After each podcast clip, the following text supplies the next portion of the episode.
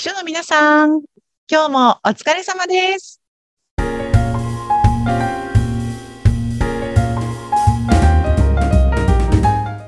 秘書の皆さん、こんにちは。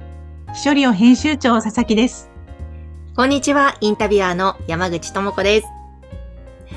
えー佐々木さん、6月に入ったんですけれども、うんうん。6月というと、まあ、お花はね、アジサイをイメージしますが、確かに梅雨の時のお花って感じですよね。うんうんあのね、青山花壇経営されてますから、なんかお花ってね、ね、おこ花の時期ならではのことってあるんでしょうか？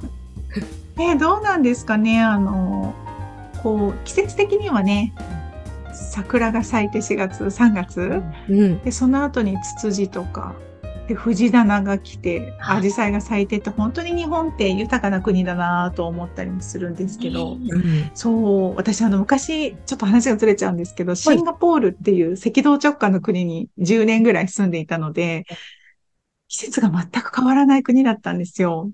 あ、シンガポールそうなんですね。そう、ずっと夏で、ずっと一年中朝7時から夜7時までが明るいんですよ。へー。そう。だからなんかこう季節が変わることもないし、お花も、お食事も食べ物も何も変わらないんですね。そうか、咲いてるお花ももういつも一緒のような感じ。ブーゲンビリアが。うわ、そうか、もう、そうそう全そう。然違うんですね、本当日本と。そうなんです。だからうん日本に帰ってくると本当に四季があるというのは情緒豊かになるなと思って、そこは本当に日本人としてありがたいなと思うところですね。本当ですね。そう。なんかこの秘書さん界隈で6月お花送るとか、なんかそういうタイミングってあるのかな？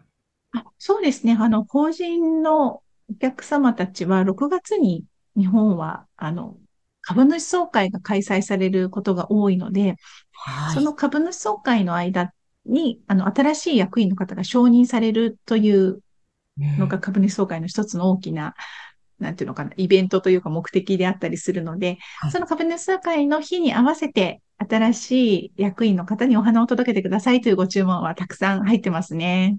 ああ、そうか、株主総会の旬な時期と言っていいのか、そういう時期、結構ね、じゃあ忙しい。そうなんですよ。そうそうそう。6月はね、本当に多いですよね。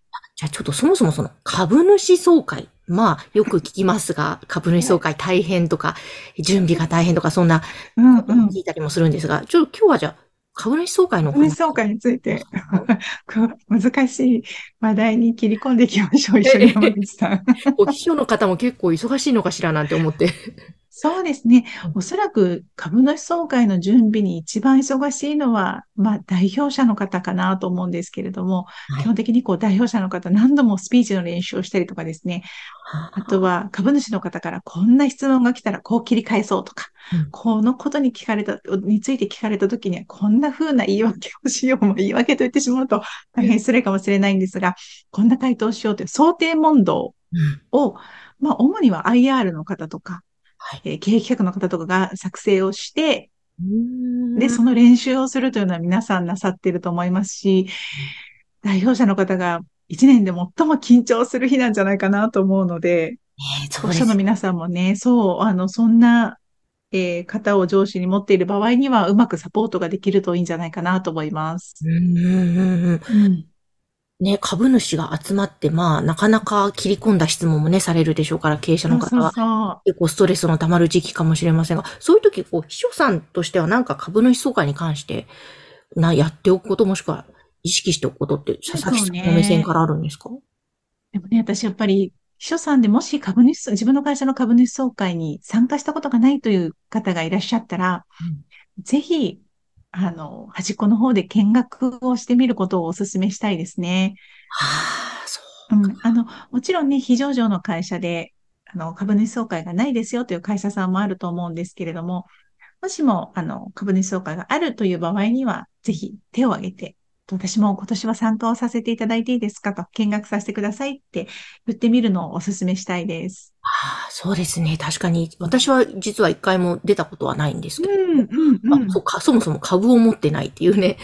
だから一回ちょ、ちょっとでも株を買ってみて、なんか行ってみるのも一ついいのかもしれないそうですね。あの、一つ、い一株でも持っていれば、うん株主として株主総会に参加する権利が出ますので、はい。で、いついつ、あの、弊社は株主総会をやりますので、あの、ご参加くださいというご案内が来ると思うんですよね。うんうん。うん。そしたら、あの、行って、もちろん、あの、誰でも挙手をして、質問をすることができますので、なんか、あの、今期こんな風に売り上げが落ちてますけど、その原因は何なんですか？とか、うん。